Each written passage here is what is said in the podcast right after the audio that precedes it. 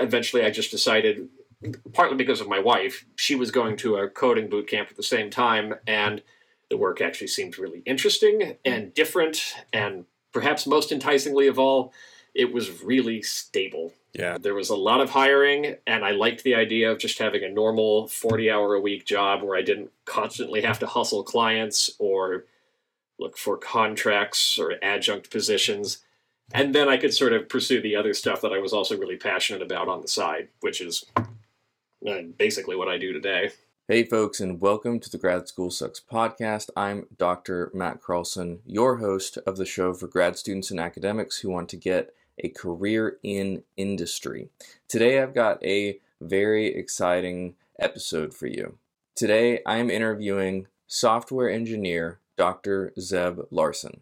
Zeb got his PhD in history before taking his career over to the software space. And in our conversation, we cover a range of topics, including his experiences freelancing in the curriculum development field, the benefits and dynamics of being in a coding boot camp, how to find a great job after getting a humanities degree, and the role of informational interviews in reinventing your career.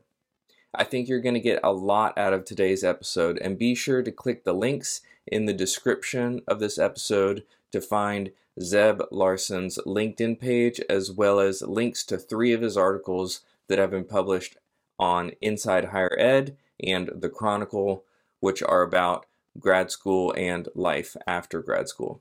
Anyway, let's jump into the interview. I'll see you on the other side. Dr. Zeb Larson, thank you so much for joining me. Uh, for those listening at home, Zeb is now a software engineer and he got his PhD in history. And you continue to do some writing as well for places like Chronicle and Inside Higher Ed. And thank you so much for joining me on the podcast and chatting with me. Thank you so much for having me on. It's my pleasure to be here. So, first things first, was there anything about your the introduction that you want to add to give folks No. a bigger picture? I'd say that's accurate. I so my background is as a historian. I graduated in 2019. I'd been doing Altac job applications and academic job applications concurrently. Prior to graduation, continued for a year and then decided I wanted to go on a completely different track and mm. become a software developer, which is what I'm still doing today. Yeah, that's, That's great. the, the shortest version of it. And we got connected on, it may have happened on Instagram initially, but then on LinkedIn. Is LinkedIn where you would suggest people to connect with you if they want to follow along? I would say so, partly because on Instagram I mostly just use it for fun, so Yeah. I don't screen connection requests very carefully. And on LinkedIn, I mean, I if if it, if it if it's not complete spam, I respond very quickly. Absolutely. So yeah, if people want to connect, I'd love to connect on there. Okay, great. Well, I'll have a link to your uh, LinkedIn account in the description of this episode. So if you're listening, you can Okay. scroll down and click on that. So let's get started. Can you tell me what is it like to be a software engineer? What does a software engineer do, actually? Let's start there. That's a huge one. There are actually a lot of different things software engineers do. So, in my capacity, I'm I'm what they call a back-end engineer. I work on applications as they most closely talk to our database. So, in my current role, my team is responsible for document generation, and we have a WCF service, and you don't need to know what that acronym stands for. Half the time, I can't remember either. But it it, it talks to another application and based on inputs that it gets it processes a file that can be turned into a document you know supplies all the inputs you would need to create it and apply it to a template but there are lots of different software developers so there are some people who just manage databases they actually have to have a pretty i think firm grasp of computer science because you need to understand computational times Mm. there are front end software developers. So if you go to a website, if you go to LinkedIn, hypothetically, you know, there are front end developers who manage that and sort of regulate the flow of information from the back end and package it so it can be presented on the front end. In a given day, I probably spend 20 to 30% of my day actually coding, and then the remainder either in meetings, following up on requirements for something. You know, lots of times somebody gives you something, but then you actually have to figure out how to mm. translate it into effective and workable code. So I I spend a fair amount of my time having to do that, and then sort of also keeping track of work that's coming down. My team is lean at the moment. We have exactly six people on, so we just sort of take turns punching up different cards technically, in, taking incoming work from stakeholders, and then dealing with bugs because there are always bugs. There's always so many more bugs than you think there will be. Yeah, that's funny you say that. I uh, so I currently work as a healthcare data analyst, and I also spend the minority of my time coding, and I I spend more time cleaning data than anything else, fixing errors, you know, troubleshooting things. Yeah, that's interesting. And so you've been doing software development for is it two years? Is that right? It's going to be three this fall, but yeah. Okay. So I went to a coding boot camp. I started in what is it, May of 2020. So right as COVID was just fully, you know, really taking over, and I had a job by September of 2020, Okay. And I have been at the same company ever since. Very cool. So then let let's jump back to that. Excuse me. So I know you you went to get your PhD in history and you became a lecturer, which if I remember correctly, you did for about a year. That's right. So can you tell me a little bit about the transition from you got your PhD, then to the lecture, then to I think you did some writing, but also what am I going to do next? That story. That's happy to. And my journey here is a bit circuitous, but I think a lot of people who sure. transition away from academia, their roots are circuitous. I actually started doing curriculum development about halfway through my PhD, which technically I wasn't supposed to. Like many of us, there are there are requirements in grad school that I not take outside work, but I ignored them because I'm a bad kid. Mm. And I started doing that work, yeah, about halfway through. Initially, just to sort of pad my research budgets. But the more time I spent working in that sector, what I found was like I was making enough money doing it, and it was well paying enough that it wasn't really for my research budget anymore. It was actually sort of starting to affect my standard of living very positively. You know, finally not just subsisting on a grad student stipend. Mm. And that was really sort of the beginning of me starting to think really seriously about I should have a strong plan A, and and academia is kind of my plan B. Mm. Uh, there are there are limitations to uh, trying to do that on a freelance basis, and I sort of only learned those lessons after the fact. Um, for one thing, if you work in a given given subject area, uh, the work is cyclical. The way that school districts and schools and educational companies uh, sort of generate content is like every few years. So uh, 2019 was an awful year for me doing curriculum development work, which is partly why I was thinking about doing software development. 2020, I had a lot of work actually. I made even in the even during the height of the pandemic, I still had work offers just rolling in regularly. There there were free there were full time opportunities I looked at there. What I found was that it, it's a very competitive sector, and they like to hire K twelve teachers, mm. and even with my experience there, breaking in was tough. And eventually, I just decided, partly because of my wife, she was going to a coding boot camp at the same time, and the work actually seemed really interesting and different, and perhaps most enticingly of all, it was really stable. Yeah. There was a lot of hiring, and I liked the idea of just having a normal 40 hour a week job where I didn't constantly have to hustle clients or look for contracts or adjunct positions. And then I could sort of pursue the other stuff that I was also really passionate about on the side, which is basically what I do today. Yeah. And so curriculum development, who were you developing curriculum for? Initially, it was just one company, and they reached out to me, Okay. and my life might have gone in a very different direction Hmm. if they hadn't cold emailed me. It's this company called WiseWire, and I'm happy to talk about WiseWire to any listeners that are interested. They do all, basically all subject matter and every grade band from kindergarten through university, Hmm. But sort of most concentrated middle school and, and high school. Then I started finding about about other companies in part because I made a few good impressions with project managers, and when that happens, they like to bring you on for other stuff because if you're reliable, they they want reliable freelancers, Yeah. right? Uh, so now, you know, I'm doing some work for a company called Six Red Marbles, um, editing assessments. I like editing work now because it, it's a little bit easier with a full time job. Sitting down, finding time to write can be tricky when you already work full time, but editing is a little bit more forgiving that way, I think. I'm trying to think of other companies I've worked for. There are probably four or five that I have in sort of a wheelhouse, and at any given moment, I might have one or two offers from them. And now that I've done it for a few years, they just kind of roll into me, and Yeah. because I'm not depending, like I don't, I don't need the money. I like having it because money's very nice to have. Um, you know, I just sort of passively let it every every six months. I might check in and say, "Hey, is anything on the horizon?" But mostly to just plan my schedule more than anything. Yeah, absolutely. So, what can you tell me a little bit about the boot camp that you jumped into? What was that like? Yeah, great question. It's called Tech Elevator, and they actually have. I, I say I mentioned their name. A, they have multiple campuses in different cities, but also they have a, a national live remote campus, which, funnily enough, my sister and my brother-in-law have both gone through, and then also gotten jobs. So at this point, I'm I'm kind of an evangelist for it. I do I do think that it works. Their shtick is this, and the curriculum changes a little bit with every cohort because they're always trying to improve on it, which is best practices. But it was 13 weeks long. You pay to take it, and it's a mix of sort of nuts and bolts computer science. This is how an object oriented programming language works. This is how a database works. This is what an API is. And this is how you do front end design. The idea being that you come out of it prepared to be what we call in the industry a full stack developer. You can do a little bit of everything. That was, I'm trying to think about how much work that was. I actually feel like out of all the things that were difficult about it, the workload was the easiest. I mean, if you've done a PhD, you're really used to just like sitting and going at a problem Yeah. until you solve it.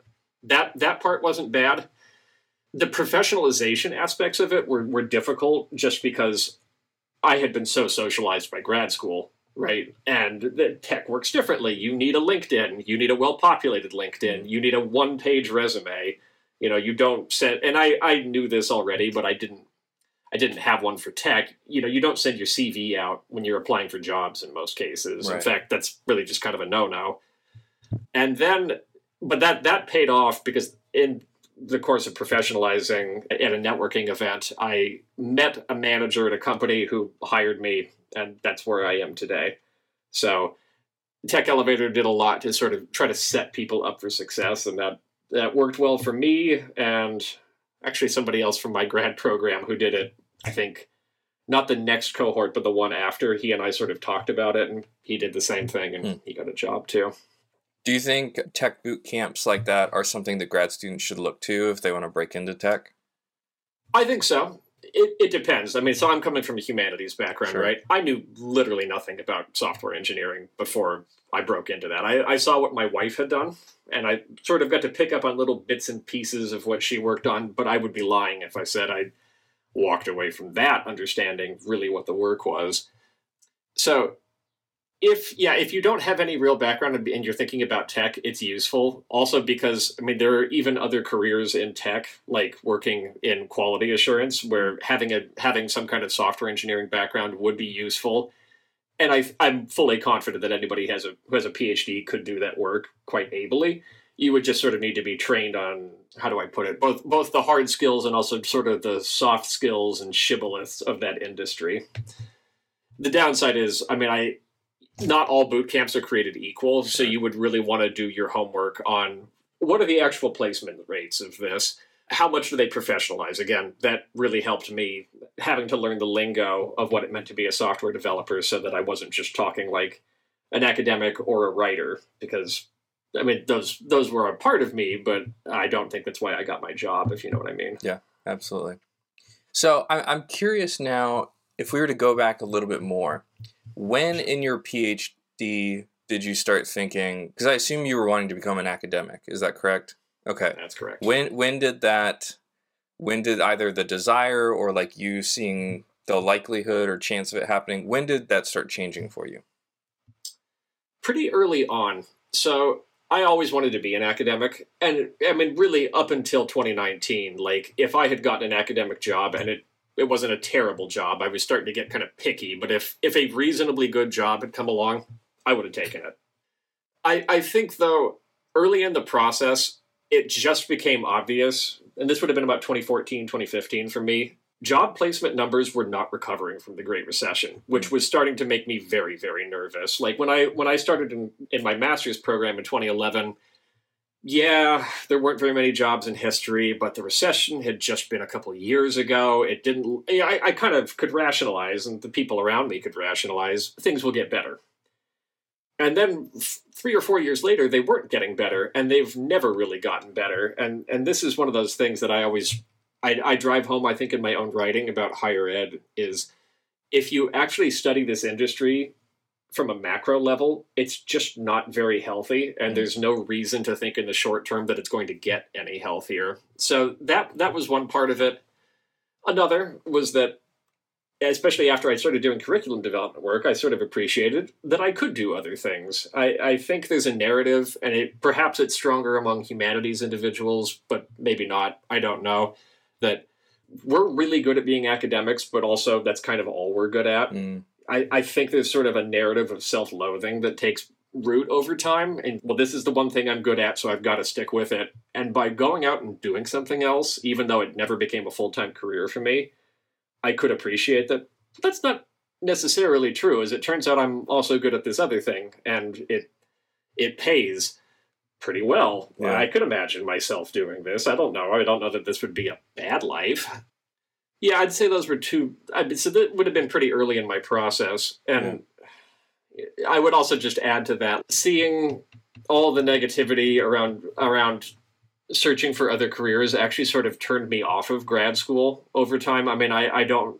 I think everybody has a different experience this way, but I saw sort of a lot of quiet poo pooing of the idea that you would want to do something other than get an academic job. And that actually sort of made me more resistant to wanting one over time. Maybe that doesn't happen to other people, but it made me suspicious of people who were pushing that message. Yeah, that's interesting.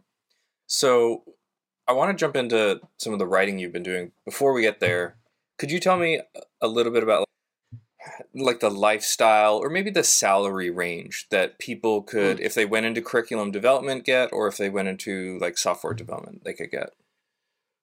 Yeah, happily. So I can I can speak about that from a couple different tracks. Working freelance, doing curriculum development, I have a sort of rule for myself, and I've had this since probably about 2018 that I don't really take work if the pay doesn't average out to about 50 an hour. Hmm. Now, working as a freelancer and as an adjunct, there were times that I took work for less than 50 an hour because I felt like I needed the money. Now, I, I just kind of refuse to. My time is at a premium, hmm. so I sort of expect to be paid especially because I'm coming in with a certain amount of expertise that you should pay yeah. for. On the full time tracks, you know, I've never had one of those jobs, but the people that I talk to, you know, people who work as editorial directors or full time writers, sixty or seventy thousand really is not unusual. Hmm. Um, as a software developer, I mean, the salary band in that industry has gone up so tremendously, even in the last few years. Like when I started at my current company, I was actually starting in a QA position, and I started at seventy thousand a year, and I had two or three pay raises in that first year, and then I became a software engineer in let's see, that would have been August of twenty twenty one, and that raised my pay to eighty six thousand, I think it's very normal in that industry yeah. to accumulate raises pretty quickly. I don't know. My wife has had a pretty parallel experience that way. I don't know that that's exactly typical, but it does happen. So you, I mean, comfortably, I, I I would be suspicious of wanting to work for a company for anything less than fifty five thousand. Yeah, um, I would be wondering why they would be paying you so little. Sure. Yeah. Yeah. So uh, one thing I just thought of was so there's been a lot of tech layoffs being done in the mm. past six months, and you know it's become. I see a lot of stuff on LinkedIn. People talking about you know they never expected to get a, a pink slip or whatever, and they got mm. one. What is your view on? I guess one, are you concerned at all that for yourself, and then what is your view on how important is job stability uh, in your overall right. career? Great question. So I'd be lying if I said I wasn't concerned about myself. I sure. think it would be just the height of arrogance to think, well, they'll never let me off. I'm indispensable because, I mean, my personal motto is nobody is actually indispensable. Mm-hmm. You always have to go through life sort of prepared for the op- the possibility that that could happen. Here's what I'll say about tech. At the moment, it's unstable. Companies are laying off. They have been for a few months now. Most software engineers are a little nervous about it I think the long run is that it recovers, Mhm. kind of the same that it did after 2008, kind of the same that it did after after the dot com crash. And from not that you have tenure in this industry, you know, again, here's an example. Uh, somebody I worked with, he'd been with the company for 19 years. He had a fairly high up position as a systems architect, and he was laid off. I mean, as I don't know that anybody's indispensable, but he actually, I think, came pretty close to being indispensable. That being said, he had a job a month later. Yeah.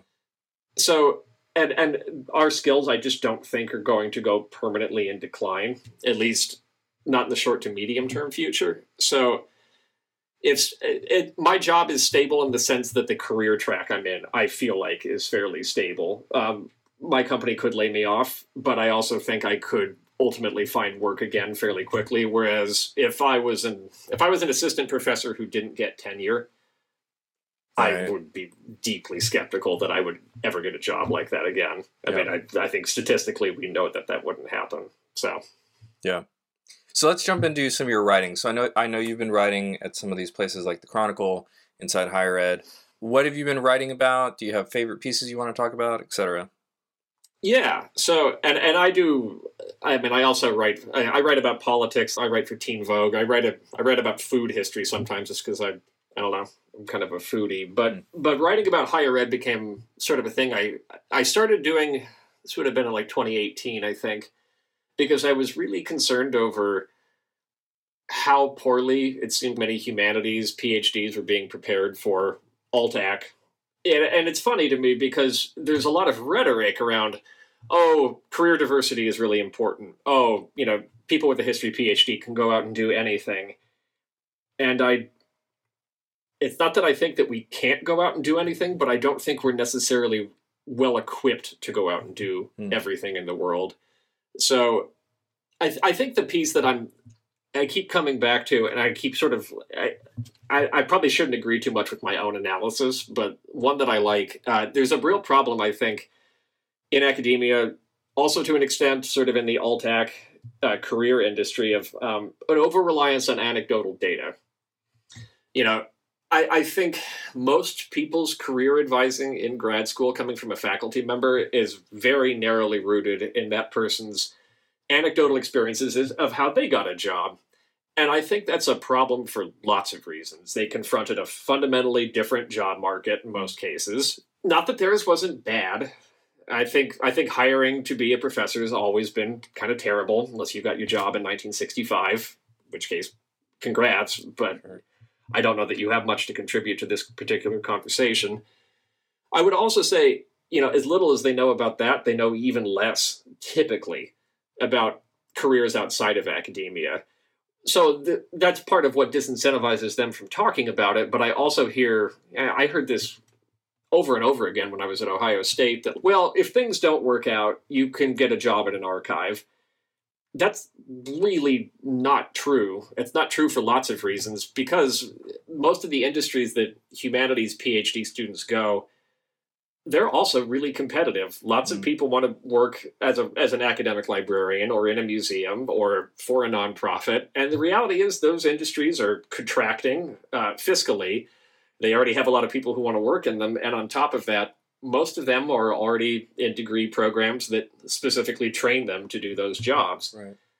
so and I, I i think about how this applies where i'm going sort of with this is i would urge grad students whenever they're thinking about anything career related to try to study it from that macro level and not just rely on one person who got a job or what worked for one person either in a faculty position or outside of academia just because i think you you really bump up against the limits of survivorship bias very very quickly Yeah, Yeah, that makes a lot of sense. If there was like one or two, maybe three articles of yours that you've written that you think grad students should check out, I can I put s- links in the description if that would be helpful too. That might be, yeah. Send people. I would say, yeah, that that piece on on anecdotal advice, and partly because I want to send that to every advisor in the world Mhm. uh, to encourage them to stop doing it because I, I don't think it's productive for faculty jobs. I don't think it's productive for for non academic jobs. I, I you know we we really need to rethink that. That would be one. there was a provocative piece I wrote that we ought to get rid of requirements that grad students can't have outside employment when they're in grad school. I actually accept there are some legitimate criticisms of this, but I, I think what I found trying to find a, a non academic career was one of the biggest hurdles. Relatively little experience outside of academia, and and hard experience and hard skills are the biggest currency that you can have in a resume. Hmm. References certainly don't hurt you as well. And if your only experience is working in academia, especially on the humanities, that really limits you. Yeah. It, it just makes it so much harder to convince somebody to take a chance. And perhaps as a third piece, there was something that I wrote, was it last summer for the Chronicle about an attempt to, by the National Endowment for the Humanities, to uh, sort of create curricular reform for grad students. And the reason I'm interested in that is A, I'm always trying to keep track of what's going on right now. Are departments actually taking meaningful steps to better prepare students, or is it kind of still in that realm of window dressing and pretty, pretty rhetoric that doesn't amount to much? And what I saw from doing that research was actually it seemed like departments and grad schools could do more, and in some cases did, which also drives me crazy about the moments that they then don't keep doing that, especially if if money from a funding institution runs out. So, Yeah. I'm always curious for people's reactions about that because I want to know how this is working out for them. Yeah. Well, I'll grab links to those three and put them in the description here so people can click on those and check them out. Cool. Uh, while you were while you were talking, I was thinking about. So for the listeners at home, you know, I, I mentioned this before we started recording. I, I do get a certain amount of typically humanities folks reaching out and saying, "Hey, I feel like there isn't anything I can do with my degree, and I realize that it's unlikely that I'll become a professor." So for let's say grad students specifically in the humanities, what how should they reframe their thinking? What are some things they should do, like Mm. while they're in grad school, to prepare for going to the job market? Maybe for something they didn't expect to do, etc. I, yeah, I first of all, I, I absolutely feel that fear. I feel like that fear haunted me for just years. So I'm really, really sympathetic to that one. I would say, so the soft skills that people have and that are, I think, honed in doing a PhD are really valuable. I think the best thing to do is to start investigating career tracks early on. I think it's impossible in your final year of grad school to apply to multiple different industries concurrently and expect it to work out as anything more than like a Hail Mary. Uh, it, it takes a lot of practice and preparation to sort of tailor, tailor yourself in that way. I thought about this for myself. Here's an example. Um, if I had really wanted to pursue curriculum development as a full time career, I probably should have gotten an instructional design certificate while I was at Ohio State. Hmm. Uh, The reality is, as a curriculum developer, I have a tremendous amount of content knowledge. I'm not going to be modest about it. I do have experience as a writer and editor. That's valuable. But in terms of sort of practical knowledge of pedagogy, my grad program gave me nothing. Yeah. I learned more about how to actually teach people doing curriculum development than I did in five years of grad school, which A is a problem. But B, if I really wanted to make a go at that industry, that I should have in like 2016 said, you know, okay, I'm I'm going to take some classes on this through the university. I'll figure out a way to. Yeah, I'm. I actually think I could probably could have gotten the university to just pay for it, and I would have been better prepared to go after that. I only learned about that by doing informational interviews with people once I was Mm. sort of already working in that space. So really take a critical look you know think about and social media is useful for this i'll beat up on social media a lot but it's useful for sort of seeing all the different things that people do linkedin is good for that so start taking notes on those and then just reaching out to people about like how they got into it what they might have wished they'd done differently to get into it because again like me i have ideas about how i would have gone about it at least more efficiently than i did and start doing that kind of early in your grad program. I mean, you you really just need to make a strong plan B, Hmm. and that's really your plan A. Right. Yeah. Yeah.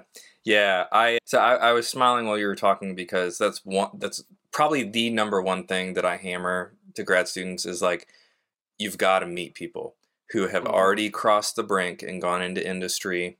Not even I think it's great to even meet people that aren't even in the profession that you were thinking about because you you don't know what you don't know and the amount uh, about the industry world that at least I didn't know before I got there was just enormous and I still only know a very very small amount. So what would you say for grad students who let's say don't love talking to people? and that and that was me. Because informational interviews i think to some do sound a little in- intimidating maybe. I completely get that. You know in grad school i hated conference networking thinking about just what I, how i would do it for academia. I hated the feeling of approaching a scholar to try to talk to them. That that never really worked for me. It helped me to think in terms of i'm not approaching this person to ask for anything. Mm-hmm. I'm not mm-hmm. asking them to give me a job. I'm not asking for a favor. I am just doing this to sort of learn more. If I thought about it in terms of a cup of coffee, or that I could keep it, say, over email or LinkedIn messages, that sort of helped me. And and then just sort of treat it like a homework assignment. For some yeah. people, that might be like literally just writing the questions down ahead of time so that you don't have to feel like you're coming up with them on the fly. I would say that's one part of it if you see other opportunities to get creative with how to get around that, I would absolutely pursue them. Yeah, I I remember when I first started doing searching for like a career in industry and I only reached out to people I already knew. And mm. they, they connected with me with a few more people. And honestly, that's the one thing that I wish I would have done better on the job market was do more informational interviews, grow my network more. I happened to get a job without using a network in you know in a referral way but so many people get jobs through professional referrals. It's just such an important thing and to just learn too. Yeah. Yeah i mean if i had wanted to become a grant writer i would have needed to do a i mean because i think i'm a good writer but not all writing is equal. Academic writing isn't grant writing. Academic writing isn't even the kind of curriculum writing that i do you would need to sit down and actually meet some grant writers and think about how how they accomplished this. And the thing I would uh, uh, part of the importance of starting early with this process, I think I might have been talking about this on LinkedIn at some point, is if you wait until you're desperate for a career to try to approach somebody, you're not giving that any time to let it sort of flower a little bit. Like there are people that I was introduced to in the curriculum development space who didn't give me any work for a few years. I met them in 2018, and suddenly I started getting work from them in 2021. Not out of any kind of malice. It's not like I did anything to earn it. It just that was when they had an opportunity for me. Mm. But if I had just wanted that connection solely in that moment, they wouldn't have even had anything to give me in the first yeah. place. And also, people don't really like a purely one sided transaction if you try to approach somebody as I need you to give me something, but I have nothing in return, uh, that's just going to come across as unctuous, unpleasant. Yeah, it's going to be kind of a repellent interaction. So yeah, well, I just for for any grad students listening who do feel a little apprehensive about informational interviews, I just want to say that my experience has been the PhDs on LinkedIn are very open to chat. Obviously, there will be people who are busy or they ask you to schedule out like a month or two in advance or maybe they they can't meet live and they just you know they'll answer your questions over messaging but i've probably over 50% of the people i ask i end up actually chatting with on a video chat which to me is like a huge conversion rate i mean I, I feel like so many PhDs in industry feel like, you know, in academia we have a community. And so they kind of feel like there's this kind of new, less defined community of PhDs out in industry. And I think we there is a sense that we kind of not look out for each other, but it's not it's not as cold of a request as you might think to reach out to someone who got a PhD in your field and is a couple years ahead of you in industry. It's actually something that at this point I expect to get that, and it feels like other PhDs kind of feel the same. I completely agree with that. And yeah, sometimes I'm I'm too busy to meet immediately. That sure. happens. I might have to schedule out, or I might just be. I might not have enough bandwidth in that moment to do anything more than messaging. But a, most of us remember what it's like, and it stinks. So there's a lot of sympathy for helping other people get through the sort of miserable part of it. I'd I'd also say it's a good way to then start meeting people in that industry. Like that's sort of your foot in the door. I will refer people to other software developers I know who've been in the industry longer and can speak to it with more expertise or more expertise to a you know a dimension that I don't work on. I'm not a front end developer. I know Yeah. lots of front end developers. That's a really good way to start to break in, and most people are, in my experience, are very friendly on that account. Yeah. Yeah. Very friendly. So, folks, please feel comfortable reaching out to, to people on LinkedIn. If you've been listening to my conversation with Zeb, where we're talking about informational interviews and the importance of doing them, you might be asking yourself, well, how do I actually do an informational interview? What questions do I ask? How do I structure it? And what do I need to remember at the end? Well, I want to encourage you because I've got a one page PDF. I call it my coffee chat guide. It has lists of questions that you can ask industry PhDs to gather the most information possible about different career paths and fields that you could go into. I also have three important reminders that I think any PhD who's doing a coffee chat or informational interview should be sure to do at the end of their time talking with someone. And this guide is free. If you want to download it, you can go to gradschoolsucks.com slash coffee chat guide, or you can just click the link at the bottom of the description of this episode. And now, back to our interview. On that note, I do want to respect your time, and we are getting to the end of our interview. What are some any other thoughts, any lingering tips, tricks, things you wish you would have done differently, things you think grad students should know before they graduate and need to find a job? I would okay. So here's something that I did that I I don't think worked for me. I was very secretive about everything that I did that was not academic. I, I put none of that on LinkedIn. I didn't connect with people on LinkedIn. Sort of out of this, and it, it even at the time, I I kind of knew it was paranoid, but I still did it. This think, oh, what if my advisor finds out that I'm doing this non-academic work, or what if he sees me connecting with these people on LinkedIn, which is really absurd. Would definitely was not going to happen. I shortchanged myself doing that. It didn't just as an example, it would have been a lot more effective for me to build referrals early on if I had developed that LinkedIn network from the get go. So, as much as you can, don't do that kind of career development work in secret. It just makes it so much harder to network and to do the things that are actually the most effective for it. It's scary because not every advisor is going to be supportive of that, and I am really sorry for that. But at a certain point, I mean, at least my attitude towards the end was I have to watch out for my own best interest here. And if they aren't doing that, too bad. I'll, I'll, I'll do what I have to to make sure that I'm not, you know, starving as an adjunct in a year. Yeah, absolutely. So there there was one thing that I I was thinking of to come back to chat with you about, and that's going back to your passion. Let's say you graduate, you studied something mm. you're interested in as as a PhD. You loved your work. You graduate and you go quote get a job, and it's not in whatever you studied or were interested in. How do you bring the passion that you had as a grad student into your current life? That's a great question. I, and I think about this a lot because prior to doing this, I didn't really think I would have any interest in software development. Like, I, I saw it very instrumentally. It will buy me a better life, and I can have some work life boundaries, and with what remains, I'll pay attention to my passions, which is fine. For the record, it worked out pretty well. What I discovered actually learning how to code, actually becoming a software engineer, was there were things I liked about it.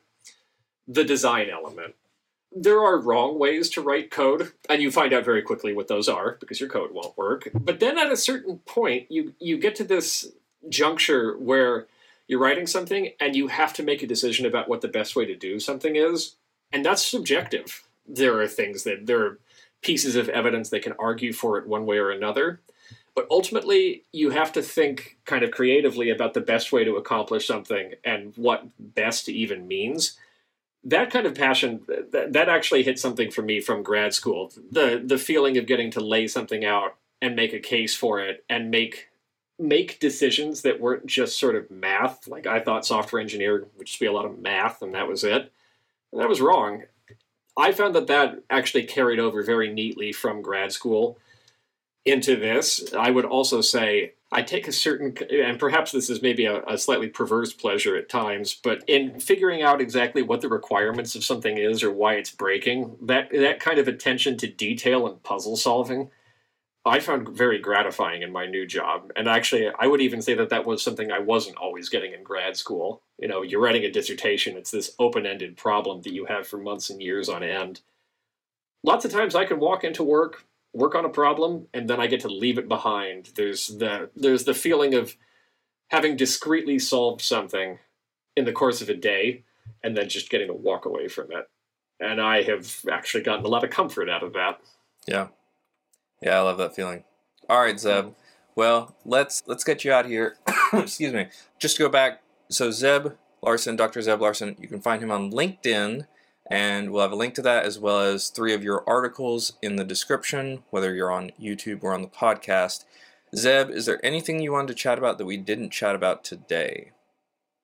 We've actually covered a goodly amount in the last 40 minutes or so. I would just say if anybody wants to reach out to me about anything that I've talked about today, please feel free. And if there are career tracks that seem adjacent to what I've talked about, please reach out about those as well. I'm always happy to set up other informational interviews because I, ha- I have accumulated at least a network of other people who know how to do things really well, and I'm happy to you know share some of that knowledge and that wealth thereby. Absolutely. Well, all right. Thank you so much, Zeb. Last question for you: What is one thing that grad students should do before they graduate? Could be fun, could be serious. One thing you think they should consider doing? Uh, one thing they should consider doing. I think okay, so this is me. I love to write something that I got a lot out of grad school that I wish I'd done sooner. Think about how what kind of how your research would translate into something popular that could be published. I got a lot of pleasure out of taking things that were in my dissertation and being able to boil them down to I don't know 1500 words or whatever and put them out in the world. It's really gratifying to see how people who aren't academics are interested in or have questions or even push back in a productive way on what you've done it makes the process feel so much less alone because grad school is really isolating. So I would say, you know, find ways to talk about what you've done because really it's all very cool. We're just not given many opportunities to demonstrate how cool it is. Awesome. Great. Well, Zeb, thank you so much for chatting with me. It's great to talk to you today. Thank you. It's been my pleasure. All right, folks, that was my conversation with Zeb. I hope you got a lot out of it. Be sure to click the links in the description of this episode to find his LinkedIn page as well as those three articles that he mentioned in our conversation.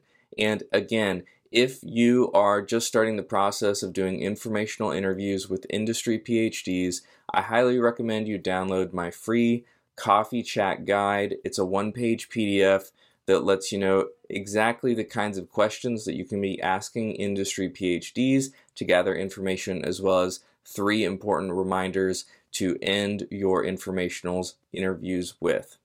All right, that's all I have for you this week. I will see you all next week.